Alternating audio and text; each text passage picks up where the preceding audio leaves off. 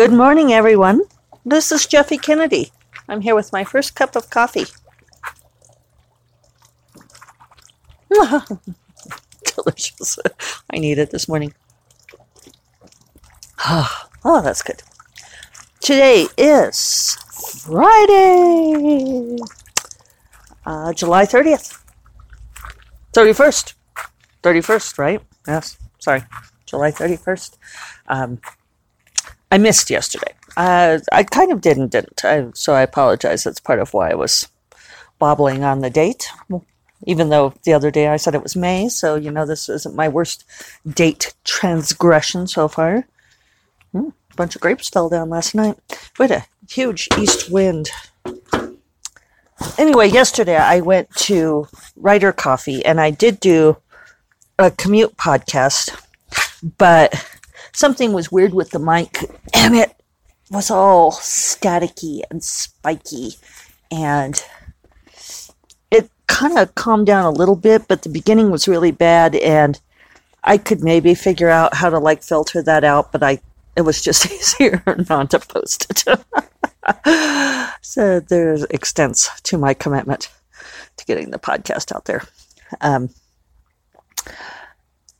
the other reason that I de- decided not to do it is because today I'm going to share with you uh, some promo, a clip from one of the other Frolic Media podcasts, Dateable.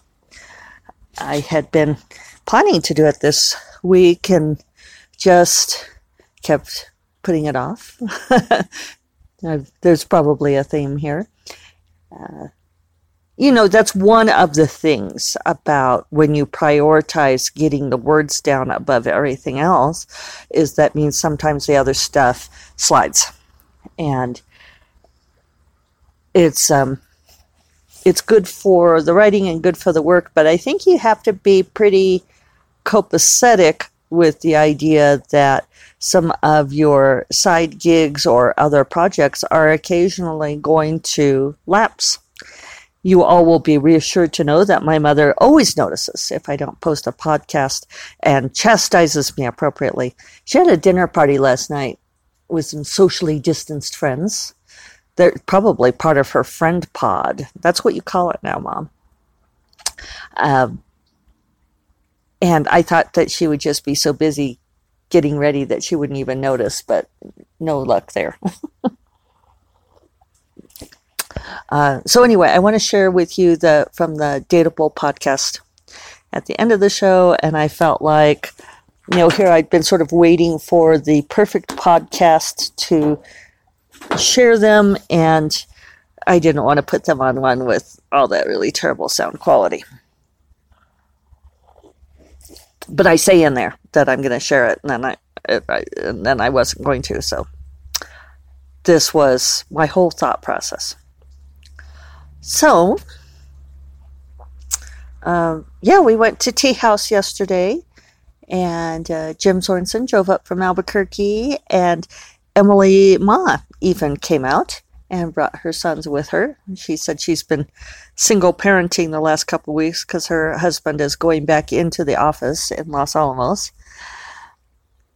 So she's been adjusting to that. She had been going back down into lockdown, and then she said she was having to reevaluate what she was doing and what things she prioritized. And you know, the thing is, is the outdoor transmission is is very low the odds of it. So, you know, I do think eating outdoors at a restaurant is one of the lower risk things we can do. Of course, it's not zero risk, so I totally understand if somebody doesn't want to do it. And we were talking about that yesterday, that we are all thinking, you know, we were all saying, you know, that right now it's perfectly legitimate just to say, I'm not comfortable doing that, and you don't need more reason than that. Ah. So, I am um, a little droopy today because I messed up my freaking knee again. Only it's the other knee this time. Left knee is difficult knee. I don't like to call it bad knee because it tries. It tries really hard. but that's the surgery knee. It's the one that I blew out lo, these many, many years ago, coming up on 30 years ago, I guess. And, but you know, I haven't been doing yoga class because I had my whole, got developed my whole Zoom allergy. And my IT bands have gotten so tight, and I think I just um, over tightened and it pulled my right knee out of whack. And it was sore on Monday. And I'll tell you the other thing I started doing was, you know, I, I do some lifting of free weights and I had started doing some squats. And because I don't have um, I'm trying not to pass judgment on my knees because my knees are not as strong and flexible as some. I don't do full squats, you know, I just kind of raise and lower. And I thought I was being really careful, but I did, I was upping the weight because overall my legs are very strong. And so I was really trying to strengthen, you know, sort of push my leg muscles. And I think I overdid. So, beginning of this week, my right knee started feeling a little sore, and and my whole hips and upper legs and sides of my legs and lower back, not so much the back, but hips and pelvis and all of that, all the way down to my ankles, were just feeling really tight. And so I thought, okay, well, I need to do my own yoga. So I think it was Monday afternoon, Tuesday afternoon. What is time? Who am I? Anyway, I did some yoga and as I was, so it was whatever day I was talking about Wimbledon because I finished watching Wimbledon, which I still think is a perfect romance. And we should talk about that in more depth. I just think the arc of that story is perfect. And and the the sacrifice for love parts it's perfect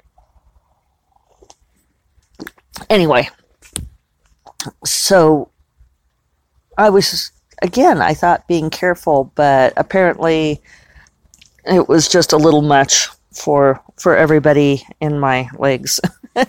and by yesterday, my right knee was really starting to hurt. I even had to stop walking as I wrote, which I know. I, I do laugh at myself because it's like I, I know I'm stubborn about things and or determined is another way to put it. But you know, it's like really starting to hurt as I was walking and I had to do my last half hour sitting, which I don't really like, but you know, I guess it was a smart thing to do. So then I asked David to do acupuncture on me. And so he did some acupuncture and it felt much better. And it really did help. The acupuncture helped a whole lot, and I slept much better last night. Thank goodness, because the night before, I kept waking up with that knee hurting, and I, you know, one of those things where you can't find a comfortable position, and I could tell that some positions I was lying in were contributing to making it hurt more. Uh, so I was kind of tired yesterday too, and that contributed to the podcast being a little bit more scattered even than usual. So I thought, okay, I'm just scrap that podcast. Yesterday was a little bit of a wash, except that I had a great conversation with the folks at Tea House and did finish my revision of Dark Wizard so far.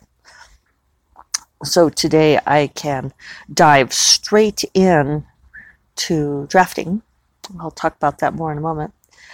So anyway, I I slept much better last night, and the knee didn't hurt me nearly so much, but it's um, still giving me grief today. It's feeling a little unstable. So it's funny because, you know, poor right leg is the one that's always taking care of left leg. and now I've got my the knee brace I normally wear on left knee to keep it stable and tracking right is on right leg and left leg is having to do more work. And I could tell it was funny because we went for our walk. I got it, you know, put some heat on it and then put some biofreeze on it and got it so it's working pretty well. And partway through the walk, it does start feeling better. So that's the right thing to do. Just sort of keep it moving. But uh, my left leg is all like, whoa, why am I having to do so much work? So I'm trying to be careful and not blow up the left, left knee with overwork. Aren't you glad I told you all of that? One of the take home messages is, however, that I am going to have to um, get back into yoga. And I've even been emailing with my yoga teacher. And she said very nice things to me. So she told me that I that I was someone that she admired, that she'd always admired me. Um, we were just talking about classes and what I could do and that sort of thing. And uh, it's always, I don't know, it was funny. I was like, really? You admire me? How nice. How surprising.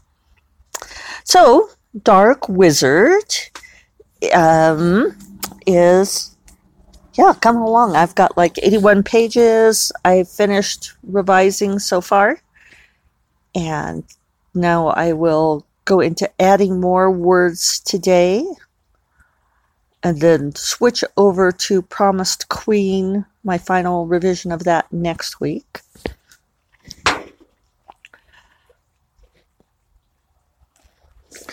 So, yeah, been having a lot of fun sprinting with Darynda. We're um, we're getting a lot of work done, so I think that's that's really positive.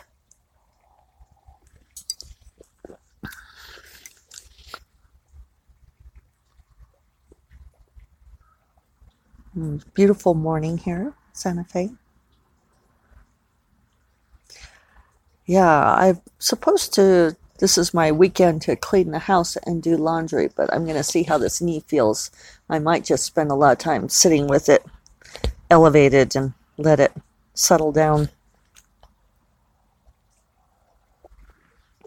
So, one thing I was thinking about, I talked about this on the podcast yesterday, and I, one thing about abandoning a podcast is it even mucks up further in my mind what I have said and what I haven't.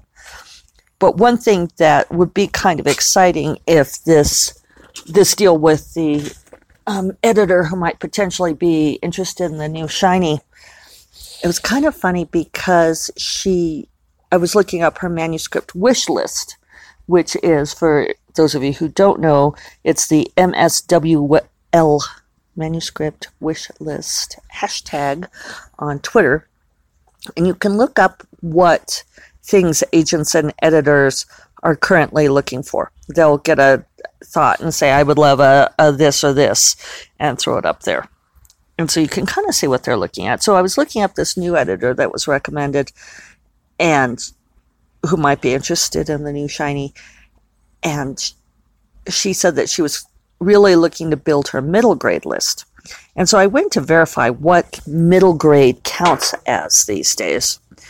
I feel like these things are a moving target because Lord knows the uh, YA thing is confusing, right? And so let's see if I. I don't know why I have two of you open. I think they said it was 12 to 14. Let's see. Let me look again. Since. Yeah, I just sort of Googled middle grade fantasy books to see between the ages of 8 and 12. So it's this one's even younger. I always think it's funny to look at the more results on on Google, you know, like the things that people clearly frequently ask is Harry Potter middle grade or YA? It's not technically YA, is the answer. But that doesn't mean it didn't change the way YA is made and marketed. It's middle grade, meaning it's for children between the ages of 8 and 12. Right? Um, how long should a middle grade novel be? What do you guys think? This says, oh, mean word count was 53,000 words. Hmm. Most middle grade novels are between 40,000 and 60,000. Okay, and then this one, this caught my attention. It says, How much do middle grade authors make? The average middle grade author makes around $21,000 a year. Wow. it, this is a funny answer because, of course, it's somewhat taken out of context, but the full answer is the average middle grade author makes around $21,000 a year. But more importantly, it shows that the authors who spent more time on their books, writing draft after draft, received higher advances and get their books placed more quickly with, with editors. it's like, okay, so there must have been a lot more to that discussion. Since those two things seem not connected to me. So, anyway, I was just thinking, well, you know, daydreaming as one does about the massively lucrative book deal. You never know. And I thought, ah, oh, but if she really wants middle grade, and I thought, well, could that book be middle grade? Could she guide it towards middle grade? And and this book in particular, more than anything else I've written, is very directly inspired by Anne McCaffrey's Dragonriders of Pern books. And see, I'm giving you guys little more details all the time, dribs and drabs. And I was thinking, wouldn't it be cool if, because Anne McCaffrey, especially um, Dragonsong, Dragon Song and Dragonflight were books that I read when I was like 10, right in that middle grade age range. And they were absolutely my gateway drugs to fantasy. And I thought, well, geez, how cool would it be if this book ended up being um, open doors for someone like me at that age? Know, those happy daydream things. So, let's see, what else was I going to tell you guys?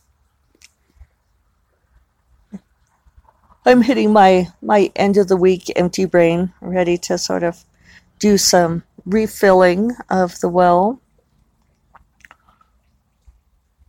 I was considering I should if I should switch over to Promised Queen today instead, but I don't think I will. I think I'm going to go finish um, drafting Dark Wizard. If this seems like a really bad reason, but I, I wanted to have add some more words for July.